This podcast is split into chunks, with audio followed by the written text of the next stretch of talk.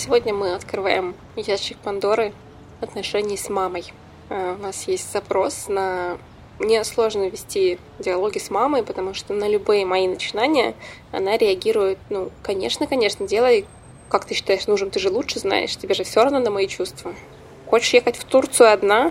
Конечно, езжай, а я тут умру от страха за тебя. Ну, в общем, сложно, потому что давит на чувство вины или стыда. И я не могу переделать свою маму, но мне бы хотелось легче реагировать на такие фразы, потому что я чувствую, что это ни к чему не приводит. Да, и это понятно, что это какая-то такая длинная история отношений, когда вот это уже сформировалось, и вот этот манипулив... манипулятивный способ отношений, он уже там вот э, встроен вот к пару. Ну, надо понимать, что здесь вот на самом деле вся власть у человека, у которой оказывается вот в этой позиции, ну, как будто жертвы. Ну, в данном случае мамы. Потому что она всем управляет, несмотря на видимую свою вот эту вот уязвимость. Ну, то есть, вот, правда, люди, которые занимают жертвенную позицию, они сильнее зачастую, чем все остальные вокруг них. То есть они, у Я, них конечно, все ниточки к ним. Придумать, как это можно перевести не на только отношения ребенка с матерью, но, может быть, на отношения в паре. И, может быть, это что-то из серии, типа, я на тебя отдала лучшие годы своей жизни. Да, она может быть. Это, в общем, ну такая, это если там кому-то будет любопытно, могут посмотреть э, в интернете треугольник Карпмана то есть э, в котором рассматривается там жертва, спасатель, преследователь.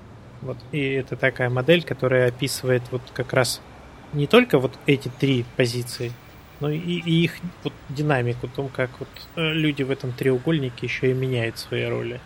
И там, когда вот про это, если с этим просто понять эту концепцию, да, как-то ее про, про с ней познакомиться, то становится понятно, что на самом деле вот жертва не такая вообще беспомощная, как себя представляет, что это просто способ захватить власть.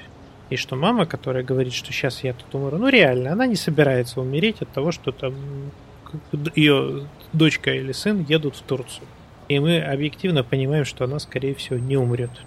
Ну, то есть есть какая-то небольшая вероятность стечения обстоятельств, да, но это все равно не связано будет с поездкой в Турцию. Это просто, ну так, рок. Вот. И э, здесь речь идет о том, что я, ну, вообще она тебе говорит, я запрещаю тебе это делать. Ну, для этого я сейчас буду использовать, я буду давить на твое чувство вины. Причем совершенно ну, иррационально в данном делать? случае.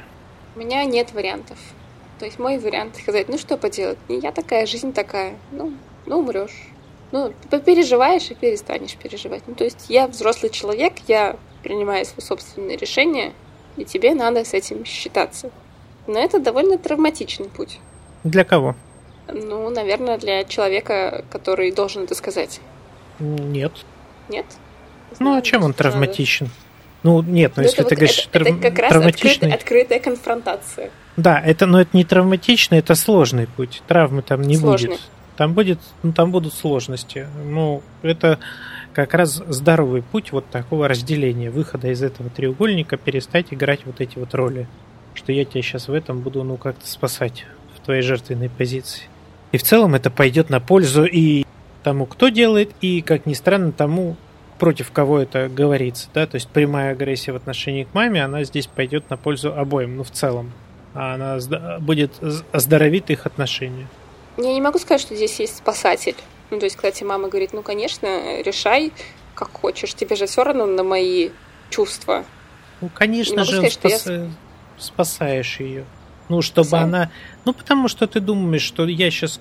Ну, я не хочу этого делать, но я не поеду в Турцию, да, потому что в противном случае мама будет мучиться. Я понимаю, что она не умрет, но она будет страдать, а, переживать, а я не хочу, а я не хочу, чтобы... Конечно, конечно. И ты в эту функцию все равно выполняешь так или иначе. И да, ну, это имеет смысл признать. Это, ну, это сложная история, особенно когда она сформировалась уже, когда такой формат отношений ну, в семье установился. Но там либо продолжать это в это играть, да, либо принять решение, что я хочу, ну, ну как-то выйти из этих отношений и идти ну, на терапию и там ну, учиться это делать с поддержкой терапевта. Это довольно непросто сделать самостоятельно, надо признаться. Особенно как в том случае, который ты описываешь, когда это мама с дочкой. Как правило, там, или с сыном, да, как правило, это все-таки уже там, не знаю, 20 лет сформировавшихся отношений. Ну, то есть надо быть готовым к тому, что отношения, ну, не то чтобы испортятся, но критично поменяются. они поменяются, и, естественно, если, ну, как это, окружающие, близкие, они не будут рады тому, что что-то меняется. Они будут протестовать и максимально настаивать на том, чтобы все вернули назад. Будут пытаться запихнуть тебя в предыдущие рамки. Путем угроз, шантажа, там еще чего-то. Это да, это, это, это, это факт. И если вы прям реально не готовы с этим столкнуться, то, возможно, и не надо. Это же может даже привести к какому-то, возможно, временному разрыву отношений. Да. То есть мама может спокойно сказать, вот ты меня не любишь вообще, раз ты себя так ведешь, ни во что меня не ставишь, про меня не думаешь, не хочу тебя видеть. Поэтому я и говорю, что это травматично может быть. Выход и заметь, вот ты сейчас описала как раз характерный переход из позиции жертвы в позицию преследователя. Ну, когда человек уже начинает... А, вместо того, что я мне плохо, то все начинает уже агрессивно отстаивать вот что-то, да, такой, ах так, тогда я с тобой общаться не буду, раз ты такая бессердечная дочь. Все. И человек в позиции преследователя, а ты такая, блин, мне плохо, кажется, я тут что-то натворила. Ну, позицию жертвы. Да.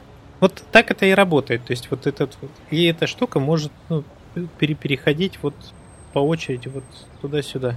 А ты такая потом через... Ну, то есть, как ты была в позиции в каком-то ну, спасателя, потом такая, ну нет, меня это все не устраивает, давай менять, вот ты уже в позиции преследователя, ну и так далее. То есть вот эти вот роли, они там меняются постоянно. И что характерно, вот смена их по кругу, она, в общем, правда, не позволяет выйти из этого треугольника. То есть здесь, чтобы выйти из таких отношений, нужна все-таки помощь со стороны. Да, да. Иногда людям удается какими-то, знаешь, усилиями, или когда человек находит себе партнера, который, у которого вот с этим все хорошо, который вот и получает там этот новый опыт, и в этом новом опыте такой, вау, круто, мне так нравится. Ну, и начинает, ну, таким образом оздоравливать свои отношения с родственниками, да, ну, выстраивая вот по-новому, научившись по-новому. Но это редко бывает, то есть действительно отношения, как правило, формируются давно, длительно, и терапия, терапия. Интересно, а можно быть одновременно в нескольких треугольниках? То есть я могу Конечно. быть в треугольнике со своей мамой, позиции, не знаю, преследователя, а в треугольнике со своим партнером позиции жертвы. Можно быть в нескольких треугольниках, но, как правило, я же говорю, эти позиции, они меняются. То есть можно сказать, что скорее всего, я предпочитаю какую-то из них, да, но это, это факт, что я в ней дольше нахожусь. Но в целом, если посмотреть внимательно на динамику, то я их меняю. Такие правила игры, которые играют люди. Все, записались. Давай.